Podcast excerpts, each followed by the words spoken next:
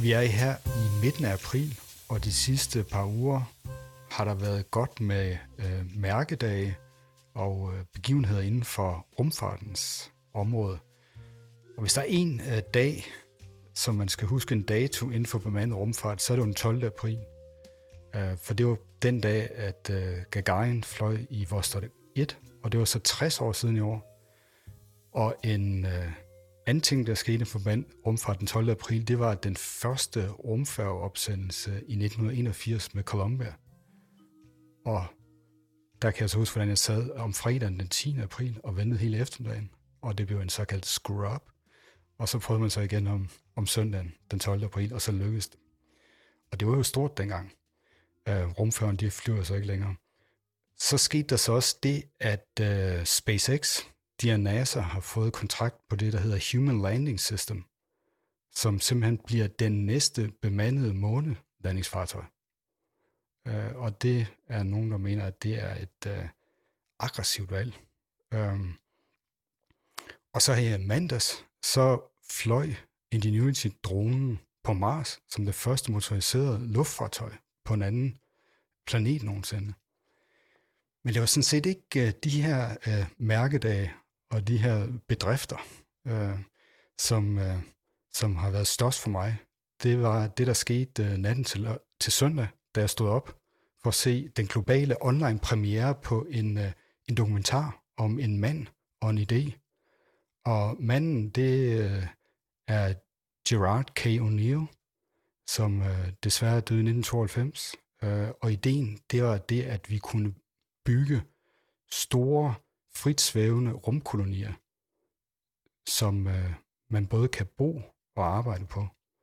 Og øh, Jerry O'Neill, han var amerikansk øh, først højengafysiker, som øh, så i fra 69 og frem slog sig på den her idé om, øh, uh, hvorvidt han kunne øh, bygge rumkolonier.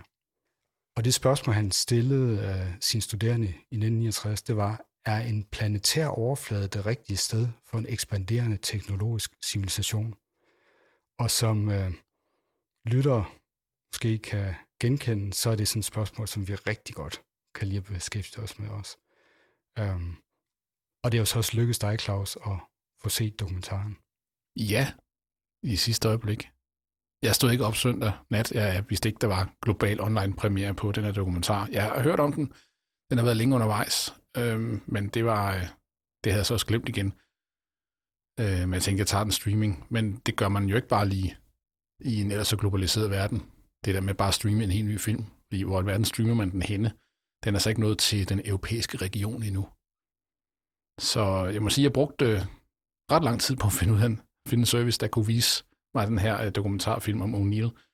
Øh, kom på noget VPN, øh, købe et gavekort, så jeg kunne, fordi jeg kunne ikke bruge mit kreditkort. Og så til sidst fik jeg dog set filmen i nat på noget, øh, der hedder Fandango.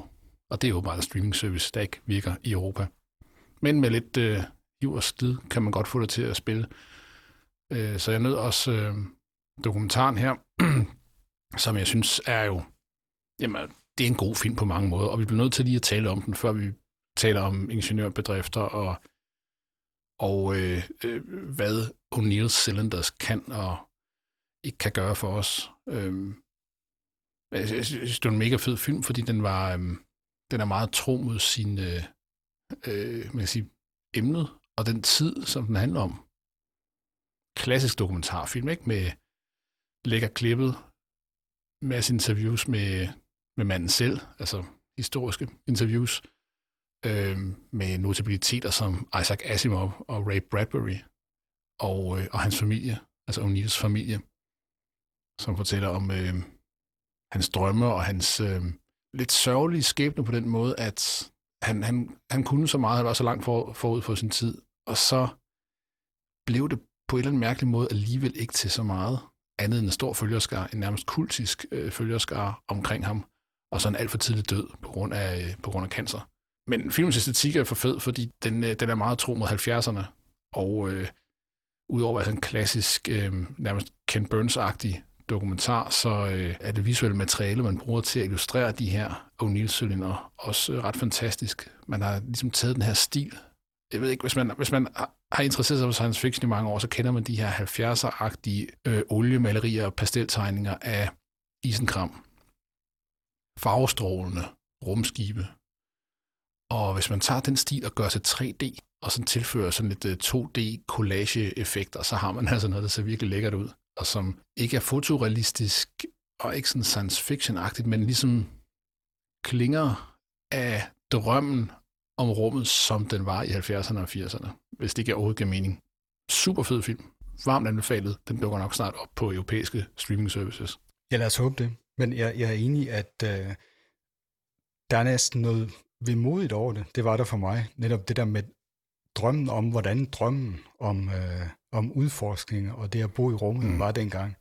Øh, og grunden til, at jeg, jeg kender til øh, O'Neill, det var, at jeg en gang i slutningen af 80'erne, var det nok, som teenager, der læste jeg 11-12 år efter, øh, at O'Neills bog om The High Frontier var udkommet i 1977, hvor han beskriver det her koncept om rumkolonien. Der læste jeg den, og øh, blev også betaget af, af de her illustrationer mm. og de her idéer om, at man kunne bygge de her fritsvævende øh, rumkolonier, som jo er noget andet end en rumstation. Ja. Øh, for ideen er jo, at øh, man simpelthen kan bo og arbejde der, øh, og også øh, have en familie, og føre sit hele liv. Øh, og det var mm. det koncept, som, øh, som O'Neill begyndte at udvikle sammen med sine studerende fra, fra 69 og, og fremad. Men også det, at jamen, vi, er, vi er ikke nået dertil endnu, og, og det vi jo nok også komme til at tale om i dag, det er, kommer vi dertil? Og, og hvad skal mm. vi der skulle til for at, øh, for at få det til at lykkes? Men der er i hvert fald øh, dengang en del folk, øh, der i løbet af 70'erne, som troede på det. Og hvis vi skal nævne nogle andre, er med i filmen, så er det jo sådan en, en skikkelse som Freeman Dyson, som vi også har nævnt tidligere. En stor skikkelse, må man sige. Fysikeren, som, som døde sidste år, og han var på, på Princeton Universitetet samtidig med O'Neill i slutningen af 60'erne og i 70'erne. Øhm, og øh, han var en stor støtte af det her koncept, og øh, også han inspirerede jo også, fordi han jo allerede øh, over 10 eller to tidligere havde formuleret ideen om Dyson Sphere, altså ideen om, at sådan en teknologisk øh, ekspanderende situation kunne meget vel kunne få lyst og behov for egentlig at øh, udnytte alt den energi, der står ud fra dens øh, hjemmestjerne. Så han, han var en støtte. Så en anden, som jo er en del af persongalleriet, og som er en af dem, folk kalder Jerry's Kids, det vil i hvert fald kalde det i film, øh, det er jo Jeff Bezos, og vi har også i en tidligere episode nævnt, at, at Bezos øh, vision om rummet jo øh, er en meget unilsk vision, øh, som ikke er bundet til planetære overflader, men som handler om at udnytte det der mellem planeterne, og det og bygge de her fritsvævende både øh, beboelser og så også øh, øh, fremstillingsindustri. I modsætning til hans nemesis, Elon Musk, som jo går benhårdt efter Mars og mener, at den menneskelige fremtid i rummet er på planetoverflader. Og, øh, og det er næsten blevet karikeret. Ikke? Altså de her to titaner, der, der bare ikke kan blive enige om, hvordan fremtiden skal være. Jeg vil sige, lige nu øh, må man sige, at Elon Musk fører på rumkapløbet. Altså ikke mindst, som du nævner, at man har vundet kontrakten med at sætte folk på månen med et Starship. Det er jo, det er jo helt vildt. Altså det er jo et kæmpe, kæmpe paradigmeskifte. Der var altså ikke andre, der på nogen måde kunne tilbyde et system til de samme penge. Så, så hvis man skulle holde budgettet, så var der kun én vej, og det var faktisk at presse SpaceX ned i pris, og så fik de kontrakten. Men sådan er det jo i en markedsøkonomi. Men, men øh, men, men Bezos, han tror jo altså på øh, O'Neill-konceptet, øh, og der er også noget, der tyder på, at, øh, at Blue Origins, altså hans øh, rumselskab, øh, satser mere på den form for flyvninger, end lange flyvninger til fjerne planeter. Men jeg synes lige, at vi skylder at beskrive, hvad en O'Neill-cylinder egentlig er. Altså, hvad er det for et koncept, som O'Neill, han, øh, jeg vil ikke engang sige drømte op, fordi det var mere en drøm, det her. Det er et uhyggeligt detaljeret beskrevet ingeniørmesterværk. Altså, han kan svare på alle detaljerne. Og, og det er ikke bare om, hvordan man så konstruerer den her rumkoloni. Det er, hvordan man øh, laver forretningsmodellen, hvordan man bygger den, hvor man får materialerne fra, hvordan, man, hvordan styreformen kunne være, hvor mange der kunne være af den, osv. Altså, det var et enormt udfoldet koncept, som han har også arbejdet på i mange år sammen med sine studerende, som du siger. Men man skal jo forestille sig, eller man kan google O'Neill-cylinder, så kan man jo se det. Men hvis man forestiller sig en, øh, skal vi sige, en, øh, en, en cylinder på 35 km længde, det vil sige, det er en, det er en basse, det her, ikke? Det er, det er noget af en, en mobbedreng. Øhm, og hvad er diameteren på sådan en kæl? Jamen, det var faktisk der, hvor de, de udforskede øh, flere forskellige størrelser, og de der er rigtig store nogle, det er, øh, det er nok være en, sådan en senere udvikling. Øh, det man, de begrænsninger, man opererede indenfor øh, og prøvede at, øh, at udfordre, det var især spørgsmålet om øh, tyngdekraft. Fordi man aldrig, Eller noget, fordi, der minder om det. Eller noget, der minder om det, øh, som har den samme virkning. Øh, mm. Fordi man allerede på det tidspunkt havde i, altså idéer om, at øh, det menneskelige krop uden noget, der svarer til 1G, formentlig kunne få problemer i, øh, i øh, ved længere tids ophold i rummet. Og vi skal lige tænke på, at øh, vi taler, de startede på det her 69-70, og der var jo ingen, der havde opholdt sig rigtig lang tid i rummet. Der var jo ingen, øh, der havde haft rumstationer i, i kredsløb i lang tid, hverken øh, Sovjetunionen eller USA på det tidspunkt. Øh, det kom jo først langt senere. Så, så der var nogle hypoteser, nogle idéer om, hvad øh, mm. længere tids ophold i, øh, i mikrogravitet det kunne, det kunne gøre med en menneskelig krop. Så, så, så, så det man øh, satser på, det er det, man kalder spingravitation. Og det er det, at man øh, sætter noget i rotation, øh, og så er man øh, på indersiden af en, af en ring, eller en cylinder, eller en kugle, øh, og så gør den her øh, øh, rotation ud for øh, tyngdekraft. Og så kan man så spænde de her øh, øh, konstruktioner op i, øh, i forskellige øh, omdrejningshastigheder. Og det var så der, hvor at størrelsen af cylinderen, diameteren, øh, også havde noget at gøre med vores oplevelse af sådan en rotation. Mm. Øh, hvor man med det, man vidste om, om øh, fysiologi på det tidspunkt, så noget øh, frem til visse størrelser. Ikke? Fordi problemet var, hvis man spænder for hurtigt, så begynder vores øh, indre ører at kunne opdage det. Og der, der sker også andre mærkelige ting, såsom at, øh, at, at der kommer korioliskraft og sådan noget, sådan at hvis du taber noget, så falder det ikke lige ned til jorden, som vi er vant til, fordi at cylinderen, den, øh, den når at dreje under dig og så videre. Så, så... Ja, man kan sige, hvis, hvis, hvis vi fortsætter, så vi laver en cylinder, som vi står på indersiden af, det er jo vigtigt. Det vi står på indersiden, og vi har benene mod ydervæggen. Hvis den her cylinder, lad os bare sige, er dobbelt så høj som mig, det vil sige næsten 4 meter, så er mit hoved jo centrum af cylinderen. Der er vægtløst. Der, der er ikke nogen imiteret tyngdekraft ved mine fødder. Hvis de skal have 1G, som vi godt kan lide, ikke, så er der jo en enorm forskel på, hvor hurtigt mine fødder skal flytte sig, og hvordan mit hoved flytter sig. Øh, jeg har ikke prøvet det, men mit bud er, at jeg får det rigtig, rigtig skidt meget hurtigt.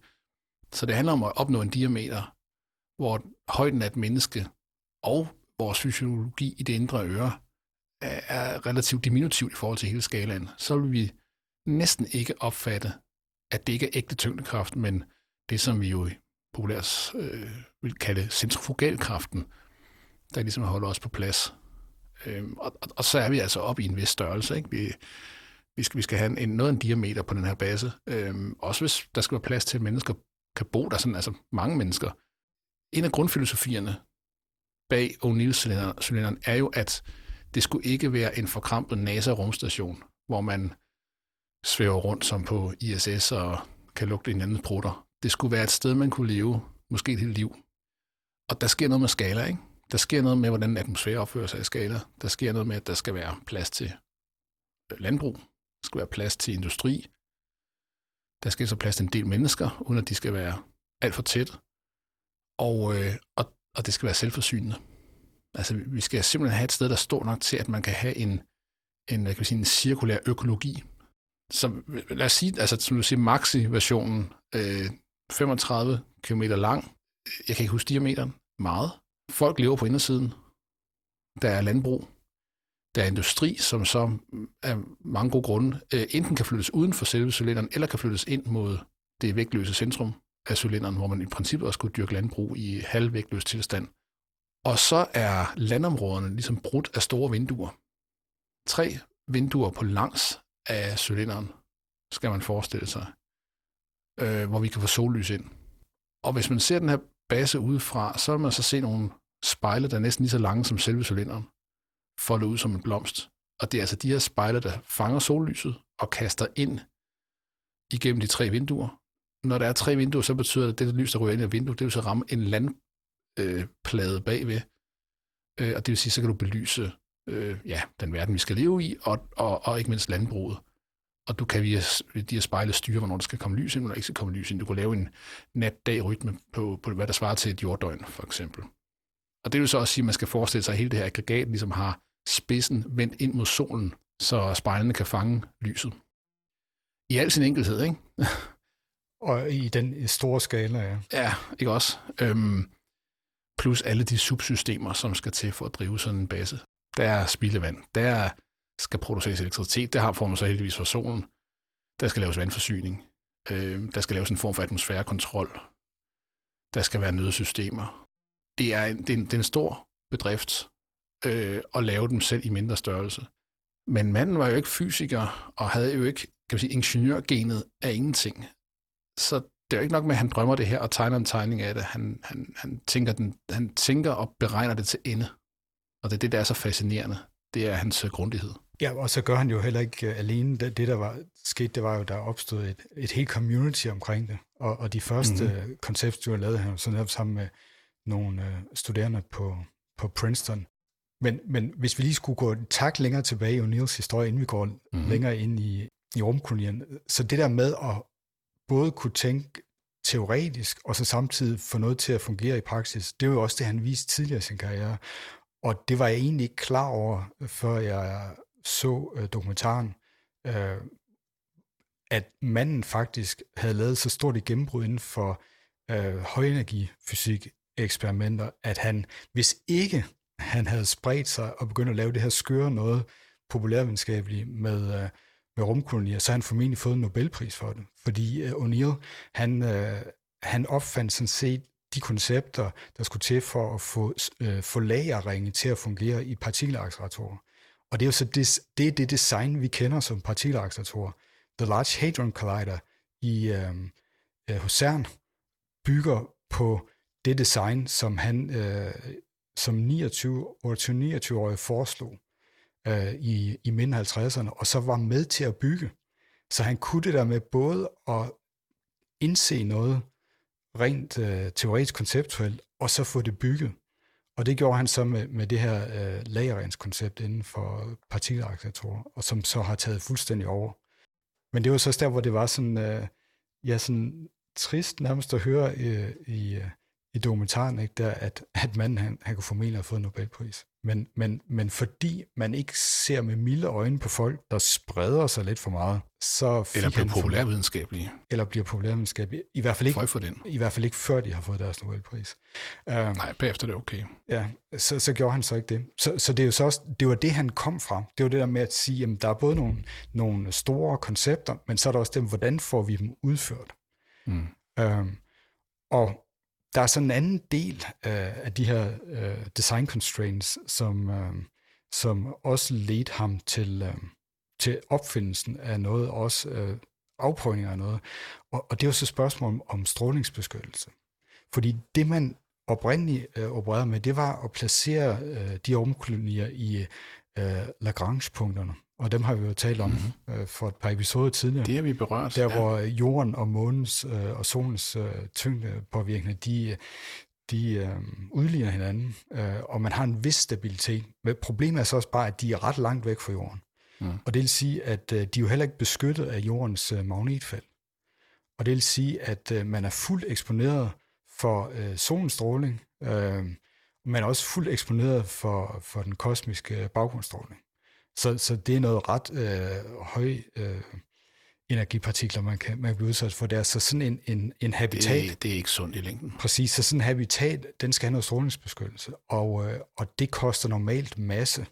Så, så det, det var, de kunne jo godt se, at det var ikke noget nødvendigt, eller det var ikke nok bare at lave en metalcylinder, der var tilstrækkeligt tryk tæt til at den kunne øh, have en atmosfære inde i. Man blev også nødt til at lægge noget uden på den, eller inden i den. Øh, et lag, der var tykt nok til at, at beskytte mod stråling. Og øh, spørgsmålet er så ikke, hvor skulle alt det her materiale komme fra, og øh, hvor dyrt skulle det være at få det derhen. Og øh, en ting, der var sikkert dengang, og som jo stadig også gælder relativt set, det er jo, det er ekstremt dyrt at, at få op af jordens tyngdebrønd. Øh, omkostninger for at sende noget i kredsløb dengang var jo så endnu større.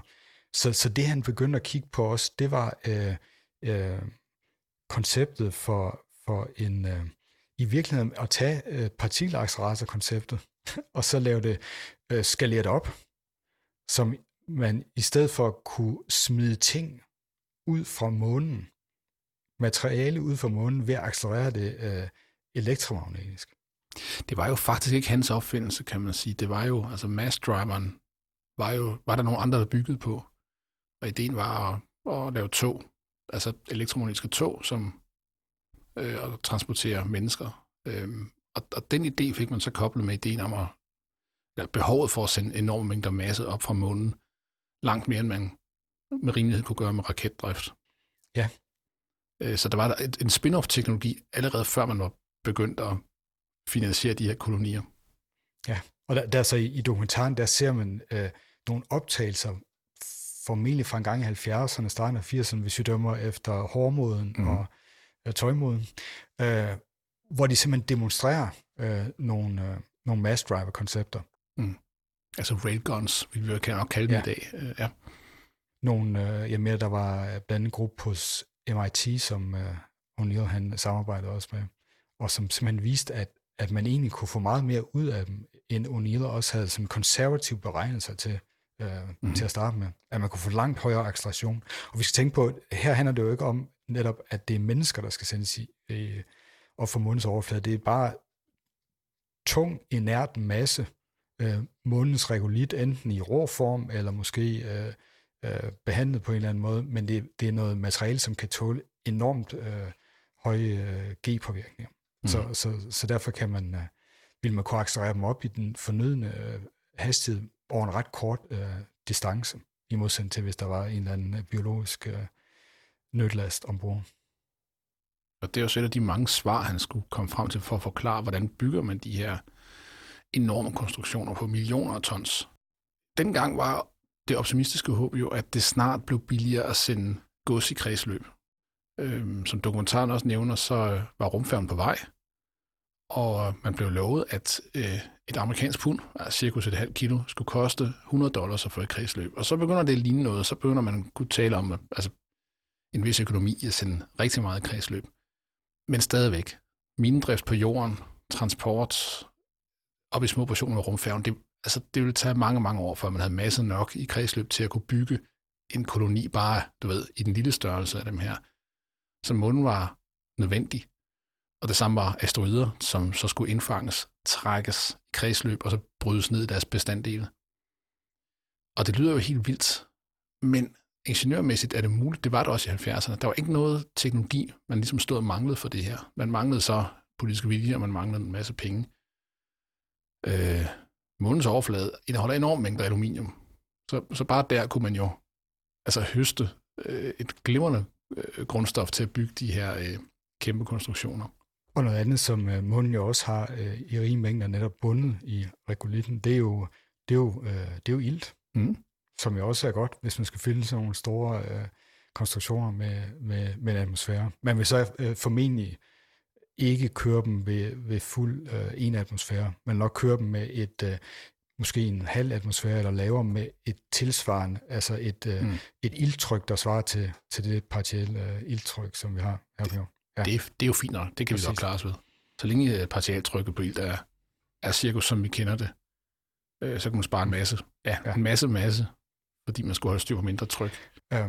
Så, så ja, det, det, det, det er også, jeg tror, der, der var så tiltagende for mig, da jeg læste, læste O'Neills bog i den danske oversættelse ved Heller Henrik Stub, og, og de var hurtigt ude, fordi øh, den danske oversættelse udkom i 1978. Og Heller Henrik Stub vil alle, der har læst illustreret videnskab øh, igennem årene jo kende som nogle af de mest flittige journalister øh, i det blad. Ja, Ja, og som, som virkelig sørgede for at, øh, at formidle rumfart mm. i, i, 70'erne og 80'erne på dansk. Men der var det der tiltagende ved, at det virkede som, at, øh, at øh, selvom jeg ikke kunne følge rationementerne hele vejen øh, øh, til bunds, så virkede det som om, at det var netop et, øh, et øh, koncept, der ville kunne realiseres. Øh, og så var det så, den her, det også den her tanke om, hold det op, hvor kunne det være fedt. og og øh, at være ombord på sådan en ting, hvor man både kunne se jorden, men så samtidig var der så hele det her økosystem internt. En levende verden, der så var bygget efter vores øh, øh, specifikationer, som vi øh, kunne tænke os det. Men, men, øh, men det var ikke en ren, det var ikke ren hedonisme heller, øh, jo, der så drev øh, O'Neill til at, at, at, at stille det spørgsmål og udforske det her koncept. Øh, det er jo interessant at læse i, i bogen der fra, fra 70'erne, hvor, hvor han så også redegør for, hvad der var for en situation. Mm-hmm. Øh, der er et appendix, især hvor han går mere ind i det. Øh, og, og det var jo, altså starten af 70'erne, så det var jo en, en, øh, et tidspunkt, hvor der var, øh, der, var en, der kom en energikrise, som de også øh, mærkede til i USA. Øh, der var noget mere end en grønne bevidsthed om, hvad industriproduktion gjorde ved jordens øh, økosystemer. Så miljøbevægelsen var jo også øh, øh, på vej frem på det tidspunkt. Og, øh, og det er noget det, øh, han øh, især refererer til som også begrundelsen. Øh, og det er han jo så meget interessant øh, også nået frem til, og det var jo så ikke hans idé, og det var en, vi har snakket om for begrænset os, det var det med, med de solsatellitterne, øh, som simpelthen det at høste solenergi i rummet, og det var egentlig det, han også så som, som øh, simpelthen business casen for, for rumkolonierne. Det var det, at, at, at vi var nået til et sted i civilisationens øh, historie, hvor øh, der var brug for stedet mere energi, men det at udvinde den her energi på jorden, mm. var ved at ramme imod nogle lofter og nogle store problemer. Og det er så interessant at se, hvordan han så også i der i midten af 70'erne ikke taler om global opvarmning, for det var ikke noget, man talte om dengang. Det var ikke blevet til en ting.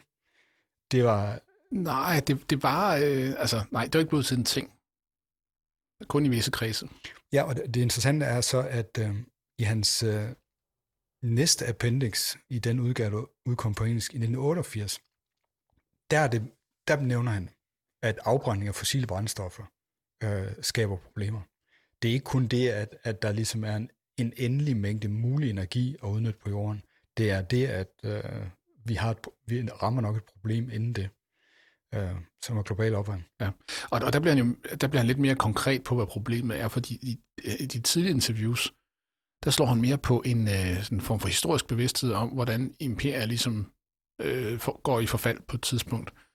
Og, øh, og, og når man når sådan en vis øh, stillstand, som han synes at se i 70'erne, at vi kunne ligesom ikke nå videre. Det var som om, at den teknologiske udvikling, om ikke stagnerede, så var det ikke sådan, at det gik hastigt fremad. Øh, og, øh, og, og han beskrev den her rigidity, øh, som man siger, det er et tegn på, og det vil være et tegn på hvilken som helst civilisation, at det kun kan gå ned ad bakke.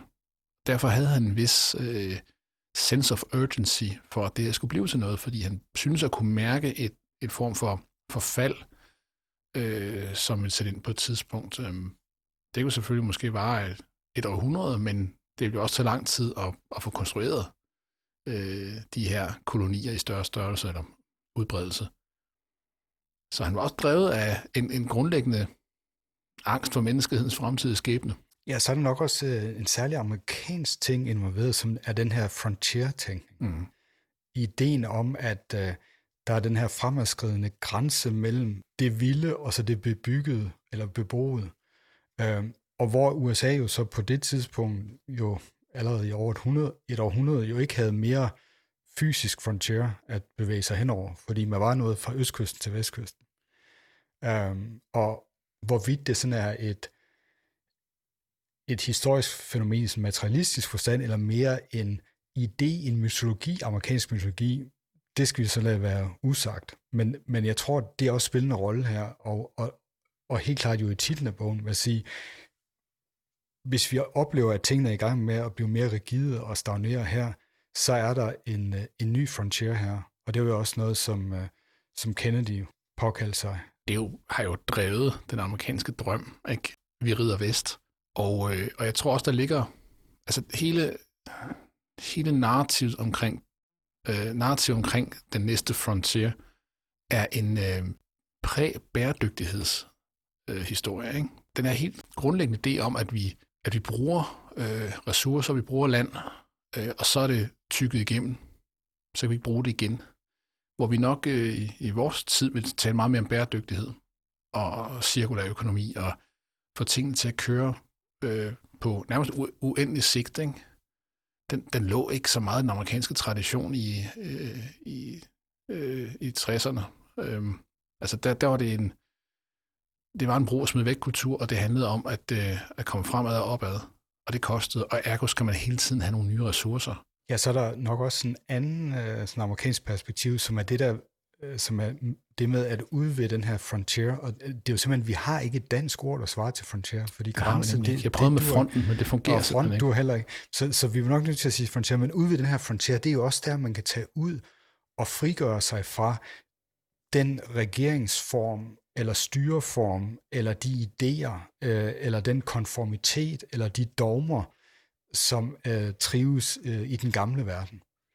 Øh, og, og det var jo også det, han så, øh, og som vist også interesserede ham en del, det var jo øh, et spørgsmål om, at man jo også kunne eksperimentere med andre styreformer, øh, hvis man fik noget mere territorium, hvis man byggede noget territorium, og at der også kunne være en diversitet i, uh, i styreformer, interesser og communities, hvor at, at forskellige af de her rumkolonier jo så kunne, uh, uh, kunne gå i deres egen retning. Og så kunne man, uh, man kunne vælge at tilslutte sig uh, en rumkoloni efter ens egne præferencer, en, efter ens egne værdier, hvor jorden på den måde jo er sådan plastret mm. til i, uh, i nationalstater, der har bestemt sig for nogle måder at gøre tingene på. Og det tror jeg også var en del af, af hans, uh, hans fornemmelse af, at ting var blevet mere fastlåst. Der var ikke en samme plads til at eksperimentere med det længere. Jamen, øh, det var helt klart. Helt klart, han, øh, han, han havde som, som tidligere nævnt også tænkt over, hvilke styreformer, der kunne være interessante, og, og øh, jeg tror, det der drev en stor del af hans følgerskare, som så i øvrigt, øh, gruppen kaldte sig L5, efter Lagrange 5-punktet, øh, noget, altså en del af dem var helt klart, det, det vises tydeligt i dokumentaren, det, det var drevet af ideen om at, at bryde med, med den her øh, stivnede amerikanske øh, post-50'er øh, øh, livsstil, og, øh, og folde sig ud på den måde, de nu synes var bedst. Og, og lyset tændes jo i deres øjne, da de blev interviewet om det, fordi så kunne de bo med ligesindede og vælge et sted, du ved, hvor man bare var syrehoveder, eller hvad man nu var. Det er også der, det begynder at blive en smule naivt, fordi jeg kunne forestille mig at drive sådan en, rum, en rumkoloni her. Den, det, det kræver trods alt at en, en klasse ingeniør og nogle arbejdere og så videre, så helt, øh, helt frit valg har der nok ikke været på alle hylder, øh, hvad angår styreform og jobs, men, men det viser meget godt den her optimisme, som det hele også blev gjort i, at øh, altså en revolutionær tankegang faktisk, ikke? Hvis man ikke kan revolutionere herhjemme, så kan man drage mod en ny frontier, og, og, og lave en nyt form for øh, et, et nyt samfund i det billede, man nu synes. Øhm, og så må man håbe på, at de andre 100.000 mennesker i den samme øh, cigarformede rumkoloni, de er enige med en i, hvordan man skal, man skal lave en, øh, en styreform og et samfund. Og det er også nogle af de ting, som, som øh, jeg hører Elon Musk referere til. Øh, og også øh, SpaceX har jo lavet nogle øh, ting, de er indsat i nogle kontrakter og sådan noget, hvor der står, at øh, der er ikke nogen jordiske øh, nationalstaters øh, jurisdiktion, der gælder over noget som helst på Mars og sådan noget. Det skal man noget på at acceptere. Øh, så der, der, han leger helt klart også med den her ting. Øh, men, men, og, og, og, og, og på den måde, og på den måde øh, er det jo også, altså Elon Musks libertarianske natur står jo også igennem i de tanker, og han ser jo, jamen, den uendelige frihed er jo noget nær, nær anarkistisk, ikke? Øhm, og, og der så O'Neill nok nogle andre ting, et andet samfund, som han godt kunne tænke sig. Jeg kender faktisk ikke hans øh, politiske baggrund og hans ideologi som sådan, men, øh, men jeg tror ikke, det var altså, neolibertariansk, som man kan sige, måske både Bezos og, og Musk er. Øhm, men, øh, men der er ikke nogen tvivl om, tror jeg, at lad os sige, at vi får konstrueret de her kolonier. Jeg tror, en af de helt store udfordringer, det bliver jo netop, hvordan fungerer de socialt, hvordan fungerer de politisk, vil man ikke være ude for de samme magtkampe øh, i, en, øh, en cylinder på 32 km længde, som man vil på alle andre, altså i alle andre samfund. Og, øh, og hvad vil effekten være, hvis, hvis det ender i en krig eller en konflikt, ikke? Ja, og det, det er jo nok der, hvor at, øh, som er alderen øh, og erfaring og mere indsigt i, hvordan verden fungerer, og hvad der... Øh, mange, mange års desillusion. Ja, hvad der smører julen i virkeligheden. Øh, så stod jeg også efter at have set øh, dokumentaren, og så læste lidt i bogen igen, med det altså spørgsmålet er der med, at at bygge de her er så kapitalintensivt et forhavn, mm. at øh, hvem bestemmer sig over det? Ikke? Ja. Altså, der skal ekstremt meget kapital til, og, og måske der, hvor øh, analogien til The Frontier i det amerikanske vest bryder sammen også, det er jo, at øh, der kunne man lave det, man kalder living off the land. Mm. Og det vil sige, at man kunne drage ud, ikke? og så kunne man øh, finde et stykke jord, øh, som, øh, lad os sige, parentes, øh, nej, anførstegn, ingen eget, øh, selvom der måske var nogle indfødte øh, stammer osv., der holdt til der, så det så man så stort på, men man kunne tage ud, og så kunne man dyrke jorden, øh, og så kunne man have en anden form for, i hvert fald subsistens øh, landbrug øh, gående, og så kunne man måske faktisk lave en ordentlig bedrift ud af det. Mm. Problemet her i rummet, det er, at man kan jo ikke live off the land på den måde. Det at, det at leve af, hvad, hvad der er i rummet, det er jo en industriel operation, der kræver enormt kapitalintensive teknologier for at få noget ud af det land, der er. Altså vi har talt om, hvordan man så skulle sende materialer fra månen, men man kan jo ikke direkte dyrke noget. Man kan jo ikke bare sådan tage ud en familie som en lille hus på prærien, og så, øh, så have ilt og luft og vand og øh, planter og dyr, øh, som man kunne høste af. Nej, nej. Alt, vil, alt vil koste, ikke? Altså, øh, lad os sige, at du vil slå dig på et erhverv, som bruger meget ilt. Ja. Øh, det skal du betale for. Du skal også betale for at skaffe dig af med, med, med affald, at nogen skal betale for det. Altså, det, det vil være omkostningstungt, og derfor tænker jeg også, at, at Bezos, altså, jeg er sikker på, at han ser det som en forretning. Øh, hvis det lykkes ham i et eller andet omfang at lave en rumkoloni, og guderne skal vide, at han har pengene til det, øh, så er det nok ikke en... Øh, det er ikke ligesom i den, den gamle frontier i 1800-tallet, du vil få penge for at tage afsted, for ligesom at få befolket det område. Tværtimod skulle det nok koste en del, enten din arbejdskraft eller rigtig mange penge. Det kan være, at han gerne vil flytte sin lagerarbejder i kredsløb. Who knows? Så er der styr på den. Øh, så, så, så jeg tror også, øh, vi snakker nok i højere grad om nogle privatejede samfund med en kontrakt, som du så kan bryde, hvis du ikke opfører dig, øh, som skrevet står. Altså lidt at måske sammenligne med de her bysamfund, som Walt Disney han drømte om, og også lykkedes at få bygget et par stykker af i, i sin tid. Øh, og man frygter lidt, at på trods af, at, at, øh, i den her størrelse koloni, der er der nogle kredsløb, der faktisk vil fungere. Ikke? Der vil danne sky, og det vil sandsynligvis komme nedbør Øh, men alligevel er det som om, at det tror måske, det økonomiske kredsløb kunne øh, have nogle problemer. Det skulle ligesom skabes, og det skulle holdes kørende. Det skulle styres. Øhm, og de dynamikker, jeg kan ikke helt gennemskue, hvor godt det vil fungere faktisk. Eller hvor hurtigt det vil ende i en form for øh, neoliberal øh, små diktatur. Et, en form for gated community, men det er der så også nogen, der vil have det udmærket med, sandsynligvis. Og der er jo en øh, fremragende science fiction af en instruktør, vi har nævnt før, nemlig Neil Blomkamp, uh, Elysium, hvor ja.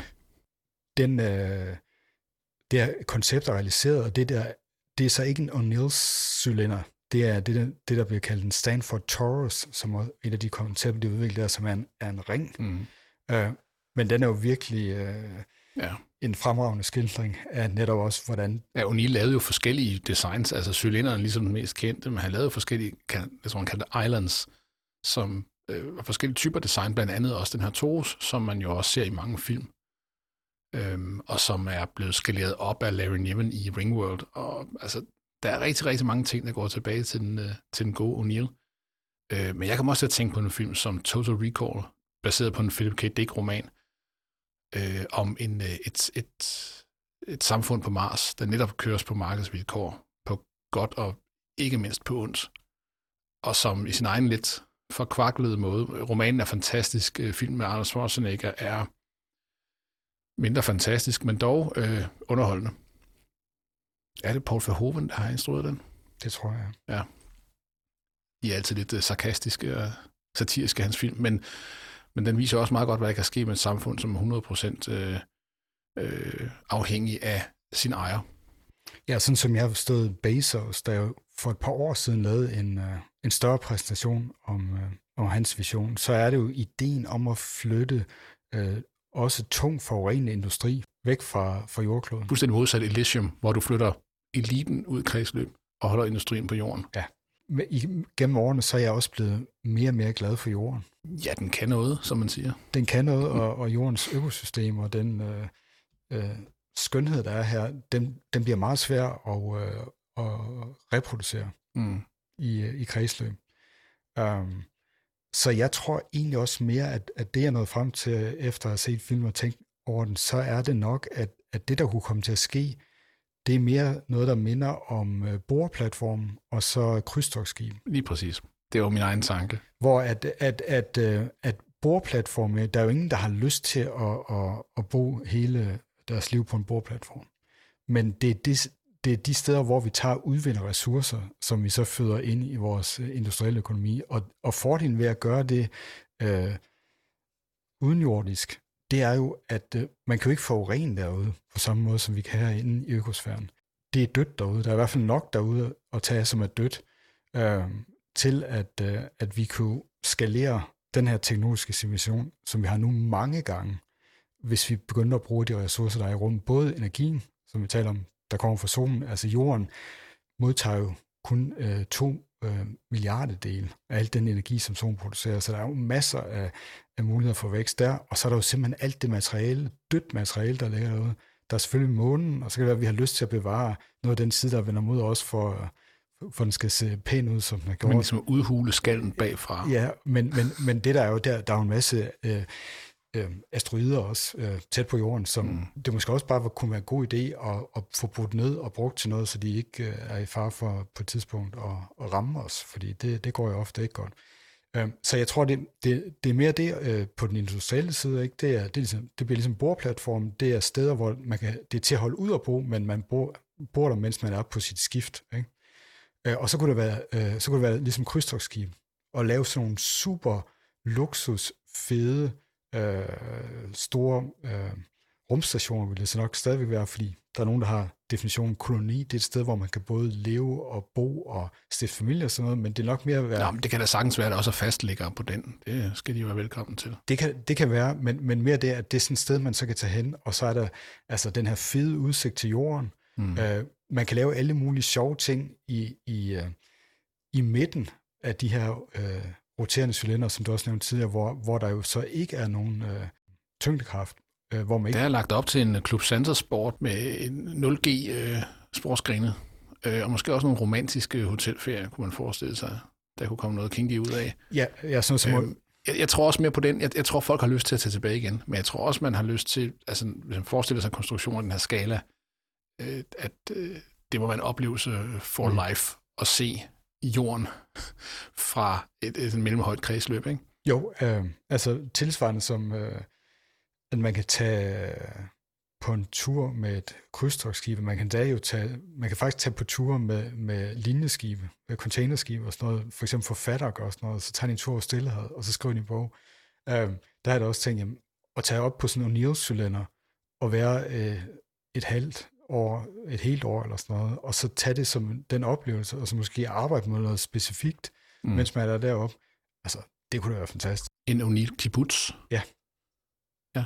Altså, det, det er jo helt klart, at det bliver de der igen typiske 70'er, 80'er drømme med det perfekte liv og en flyvende bil og øh, nogle super gamle kønsroller i en Jetson-familie i en rumkoloni. Ikke? Altså, vi ved jo godt, at verden er mere kompleks, og økonomien er mere kompleks end det. Der er også brug for folk, der give den en ordentlig skalle i industrien og tjene nogle penge, så de måske får råd til den ferie på et tidspunkt. Ikke? Og pengene skal altså tjenes i en af de der lidt mere sketchy kolonier, hvor man miner asteroider øh, og har lidt for mange arbejdsulykker.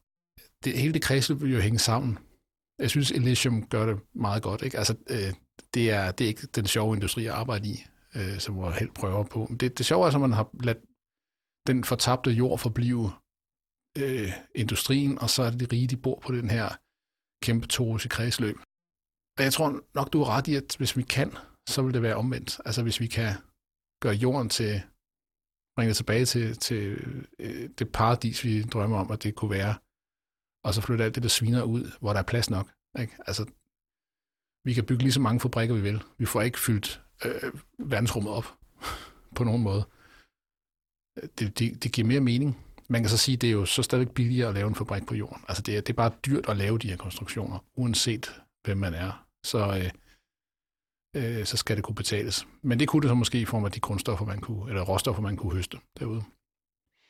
Ja, det er så øh, hele udfordringen med at få, få lavet bootstrapping af det her. Og det, mm. det var også øh, det er så tydeligt det øh, appendix, som O'Neill han skrev i 1988, øh, hvor, det, hvor han også havde indset, at vi bliver nok nødt til at starte med noget, noget mindre, og vi også starter med noget, hvor der ikke er den her, der ikke har den her kolonikarakter, hvor man kan øh, leve bo og stifte familie, der, men at det mere bliver bordplatformsagtigt industri, for simpelthen få skabt indtægter mm. i, i, i den her økonomi, og så tage den derfra. Og det, og det er jo klart nok, uh, ideen med, med de her uh, solcellitter, den, uh, den, er også, den har jo det problem, at i forhold til, hvad man kan få det til på jorden lige nu, mm. uh, så er det for dyrt at komme i gang med det. Men hvis man først kommer i gang med det, så vil vi kunne skalere så meget mere, end vi kan med det jordbaserede, men der er en kløft, vi skal over, for at få det i gang. Og det var, kunne man tydeligt se i, i den, uh, der Appendix 88, at det var han, der var han blevet, uh, der var han blevet mere realistisk med, hvad, hvad, hvad der nok skulle til for, for at komme over den uh, kløft. Mm. Um, noget andet, der så slog mig uh, efter at have set den, det var så også om ideen om, at der er brug for så mange mennesker i rummet til at, at drive sådan en industri, om den holder længere. Fordi hans idé fra 70'erne, det var jo, at vi skal have de her folk op på rumkolonierne, og det, de kommer til at nære sig ved, det er i høj grad at bygge de her solenergicellinder.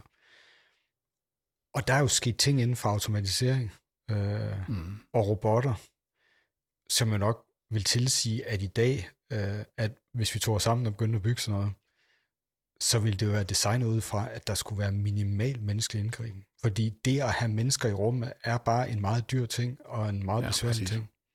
Det, det er billigere at have, have underbetalte arbejdere gående på et lager og flytte grøntsager og køre ud til folk, bare for at nævne et eksempel, på jorden, fordi luft er gratis og så videre. Men hvis du skal holde arbejder, så, hvis du bare skal holde med live i kredsløb, ikke? Og, og det bliver du nødt til, hvis de skal lave noget, alene det koster rigtig, rigtig meget. Øh, så økonomien er bare vredet på en anden måde. Og bootstrapping er helt utrolig svær. Øh, og, og det gik nok også op for O'Neill, at den kom heller ikke fra staten. Altså en nationalstat er så politisk volatil, at de her projekter, selv hvis du fik en præsident til at byde ind på dem, så vil der gå maks fire år, og så vil den næste præsident lukke ned for det igen. Altså NASA-syndromet, ikke? hvor vi visionen har været der, ingeniørkunsten har været der, pengene har også været der, men viljen er jo svinget, altså i øst og vest, alt efter øh, den politik, der nu blev ført fra det hvide hus. Øh, hold da op, det må have været et administrativt helvede. Ikke? Øh, så det vil sige, at den eneste vej er jo nok noget private enterprise. Øh, og PT tror jeg ikke, vi kan sætte vores lid til mange andre end den sikkert på mange måder ubehagelige og ikke særlig sympatiske Jeff Bezos. Øh, men han har altså noget kørende her, fordi han, som du nævnede, hoppede ind i nogle af O'Neills øh, forelæsninger dengang i Princeton og blev bit af visionen, og måske nu har pengene til at udføre den i anden omfang. Ja, øh, og jeg kom til at tænke på, at der kunne være sådan en, måske en historisk analogi mellem, øh, mellem, i forhold mellem Bezos og så Musk, og så to andre øh, ja, berømte opfindere nemlig Westinghouse og Edison. Hvor øh, Musk, han er lidt ligesom, måske lidt ligesom Edison, hvor Edison, han var jo ikke den første, der lavede en, en glødepære. Det var der en del andre, der arbejdede på. Men han den første, der blev ved med længe nok at arbejde med materialer, til at man fandt ud af, at man kunne lave en, der holdt lang tid nok. Og, og øh, parallellen der ville jo så være Musk og SpaceX øh, gennembrud med, med genanvendelige øh, løftraketter. Mm. Med boosteren på Falcon-raketterne, øh, øh, Falcon 9, og så nu med, med, med genbrug både på boosteren og så på Starship, øh, med det, de er i gang med at prøve at lave nu. Øh, hvor, at, øh, hvor Bezos måske mere ender som en Westinghouse, hvor, øh, hvor Edison jo tog grueligt fejl med hensyn til, til at man skulle satse på jævnstrøm eller vekselstrøm. Mm. Han, satte, han, han mente, det skulle være jævnstrøm. Og, og jævnstrøm, det er jo bare ikke øh, særlig godt til at transportere over længere afstand, hvor Westinghouse, han, han indså de, det systemiske omkring vekselstrøm. Så selvom der er meget få, der kender øh, hans navn, så er det virkelig ham, der er jo med til at udbrede det, der gør, at vi har vores elektricitetsnetværk, mm. og vi overhovedet kan bruge el i alle de sammenhænge, som vi bruger dem. Og det vil jeg tænke, det kan være, det er lidt der, den ender, hvor at, at, at uh, Musk, han er den her, der laver de her uh, meget synlige ting, og det uh, Bezos, han gør, han arbejder på selve systemet. Hvor så Musks, Musk, Musk bidrag og SpaceX bidrag, det bliver en del af det, som får det her større system til at fungere. Men det er kun en del af det. Det er, det er, jeg synes, det er en sjov parallel. Altså, vi kan jo håbe på, at Blue Origin har noget i posen, fordi når man kigger på, hvad der kommer ud, så, så, så ser det ikke ud som, at der sker så meget, faktisk. Altså, øh, de få videoer, der slipper ud fra deres fabrik, øh, viser stort set det samme grej, som stod der for et år siden, og øh, det, det virker som om, det er lidt. Men det kan være, der sker noget, som du siger, mere på det systemiske plan bagved. Ja, der er så dog det, at øh, Bezos han fratræder som administrerende direktør for Amazon, formentlig for at have mere fokus øh, på det her. Det, det kunne man forestille sig. Øh, vi har jo talt om, om, om det med at tage til Mars øh, tidligere, og, og, og jeg har jo den indvending i forhold til sådan kolonisering. Altså jeg tror helt klart på, på øh, udforskning af Mars, og jeg tror på ekstremsport på Mars og sådan noget. Ja, øh, så er det det med, at den er frygtelig langt væk, og det var egentlig også problemet til at starte med, med vi talte om øh, Lagrange-punkterne, ikke? at, at øh, der er vi altså ret langt væk, vi er en halvanden millioner kilometer ude, og, og månen er jo de der 350-400.000 kilometer væk, så det er godt langt væk. Um, og, der er sådan uh, nogen, der har arbejdet med at opdatere O'Neills koncepter, uh, og for et par år siden læste jeg en bog, der var helt nyudkommet dengang, der hed The High Frontier, An Easier Way. Ja. Hvis forfatter også er interviewet i filmen. Ja, og det er nemlig en, en mand med det helt vildt øh, passende navn, Al Globus. Og det må, skal man jo hedde, når, det, når det handler ja. om at tænke, der er jordkredsløb. Øh, fordi det, ham, øh, det han og Tom Rotta, som er medforfatteren, de foreslår der, det er, at i stedet for at lægge tingene helt ud i Lagrange-punkterne, øh, som jo er udsat for stråling, som vi talte om øh, tidligere, mm. så er det flyttet øh, nogle meget mindre øh, rumkolonier ind i et sådan middelhøjt jordkredsløb, hvor man stadigvæk får fordelen af at være beskyttet af vandanbælterne og jordens magnetfelt, øh, og derved kan nøjes med langt mindre strålingsbeskyttelse. Øh, og så refererer de så også til nogle resultater inden for, for fysiologi, hvor man får ud af, at, at vi netop kan blive spundet rundt lidt hurtigere, end man troede dengang, så man kan, man kan lave nogle cylinder med en mindre øh, radius end det, som O'Neill troede i 70'erne. Mm. Så, så hvis man har en opdateret øh, bud på det, så er det en rigtig velskrevet bog, vil jeg sige. Den har nærmest også kun 94 øh, anmeldelser på, på Amazon, hvor det så handler om her, ja, 50 år senere, hvordan kunne man øh, flytte det tættere på, og så starte i en mindre skala. Mm.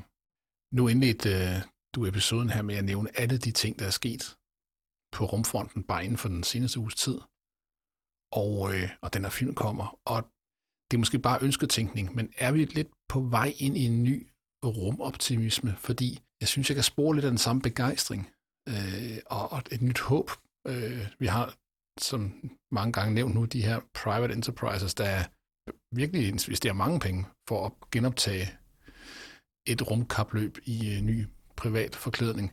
Kineserne går helt bananas, og øh, lurer mig, om de måske ikke når månen før øh, før Artemis-missionen øh, fra NASA, som jo er programsat til 24, men det sker ikke. Der er ikke, nogen, der, er ikke noget, der lander på månen i 24, øh, bygget i USA i hvert fald. Så måske mere 2030 kunne være et håb. Ikke? Der sker noget nu, synes jeg. Det er ligesom om, at det blomstrer og bobler lidt igen. Eller er det bare mig, der gerne vil se det? Nej, det bliver der i hvert fald talt om i de kredse også. Og det tror jeg også, vi kan tage øh, dokumentaren om Monir øh, som et udtryk for. Øh, og der er også flere af dem, der øh, deltager der, som siger, der, der er som om, der er kommet grøde i det igen. Øh, og, og der er det også, fordi der har vist sig, at man kan lave forretningsmodeller på ting, især der foregår helt inden tæt omkring jorden. Øh, jordovervågning. Øh, øh, generere data om, hvad der foregår på jorden, øh, som vi er villige til at betale for hernede. Der er kommunikation, Der er øh, Starlink, ikke, som er, vi har så stort behov for øh, øh, datakommunikation med, med lav latenstid, at, øh, at øh, SpaceX har set en, øh, en forretningsmulighed der, og det var der jo heller ikke i, øh, i 70'erne og i 80'erne på samme måde. Det er også der, hvor at, at O'Neill, han, uh, han nærmest opfandt uh, GPS-systemet, også før det blev lavet, med, og han prøvede at lave en, uh, en startup, der hed Geostar, mm. baseret på hans egne erfaringer som, uh, som pilot, og fordi der var et, uh, en meget tragisk uh, ulykke i, i klart vejr over LA mellem uh, to privatfly, hvor han mente, at må, man må kunne lave noget med navigation og kommunikation og bag det samme. Så der var han også lidt for tidlig på den. Men nu har vi, nu har vi jo de behov, og der er, der er øh, forretningsmuligheder i at, øh, at både at flytte data rundt omkring kloden og generere øh, data om, hvordan kloden har det. Mm, mm. Og det er også et, kan man sige, et modargument mod det gamle sådan indvending, som også var i Apollo-tiden mod uh, rumprogrammet, som, var, som, var, som også bliver lidt frem for nu, som det er, vi har jo så mange problemer på jorden, Øh, skulle vi ikke bruge penge på dem i stedet for? Men som jeg har fremført også af nogle rumfartshistoriske så alle de penge, som går ind i rumfarten, bliver brugt på jorden. Der er jo ingen, der bruger penge ud i rummet. Det kunne folk gøre, hvis der nu var en rumkoloni, hvor man kunne købe noget. Men sådan er det jo ikke nu. Alle de penge, der bliver brugt på rumfart, de ender jo på jorden. De ender jo i nogen øh, i virksomheder, de ender i folk, der har et job, øh, folk, der tager uddannelser, øh, videregående uddannelser for at kunne arbejde inden for industrien. Så, så der er jo ikke nogen af de penge, der bliver sendt øh, væk fra jorden og ikke bliver brugt. Så længe det er nationalstater, der skal opkræve skat for at gøre det, så vil den diskussion altid være der. Hvis vi får det over i privat regi, som vi er godt på vej til, øh, så er der en chance. Og jeg tror ikke, det har fungeret i 70'erne, heller ikke i 80'erne. Øh, der er bare mere likviditet nu. Altså, du, der er simpelthen flere penge i verden, og, og du kan rejse flere penge langt, langt hurtigere, end, end man kunne i 70'erne og 80'erne. Så det er nogle andre business cases, vi kan regne på. Og det synes jeg godt, det synes jeg for eksempel, vi kan se på på Tesla og andre operationer den størrelse, om den hastighed, at øh, tingene er gearet på en anden måde. Og det er måske det, der skal bringe os øh, ud i middelhøjt kredsløb i en, i en øh, rumkoloni. Forhåbentlig inden for vores levetid, men lad os nu se. Du øh, afsluttede sidste episode med en øh, litteraturanbefaling. Jeg vil gerne afslutte den her episode med en tv-serieanbefaling. Men vi bliver temaet, bare roligt. Det handler nemlig om øh, en synes jeg, helt fantastisk serie på Apple TV+, Plus, og det er en af Apples første egenproduktioner sammen med Sony, der hedder For All Mankind, og den tapper lige præcis ned i vores generations tabte drømme om rummet, og det, det skulle have været.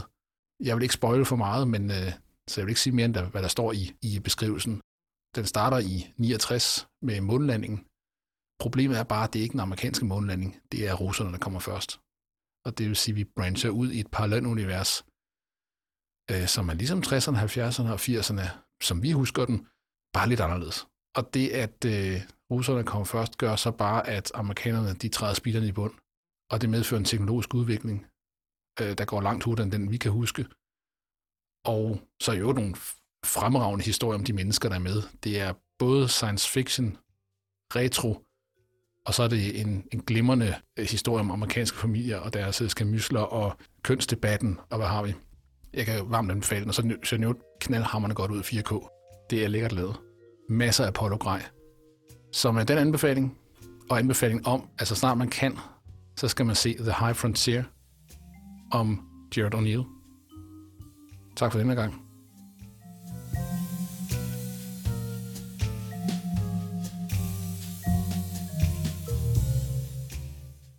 Silberbauer og Blomset er en samtale om systemerne, videnskaben og mønstrene bag fænomener og teknologier, der præger alt for vores dagligdag til menneskehedens ultimative skæbne.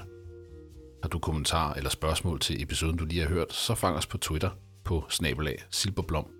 Her poster vi også links til kilder og andet indhold, som er relevant i forbindelse med vores episoder. Abonner på Silberbauer og Blomsæt på Spotify, Apple Podcast eller din yndlingspodcast tjeneste. Tak fordi du lytter med. Thank you.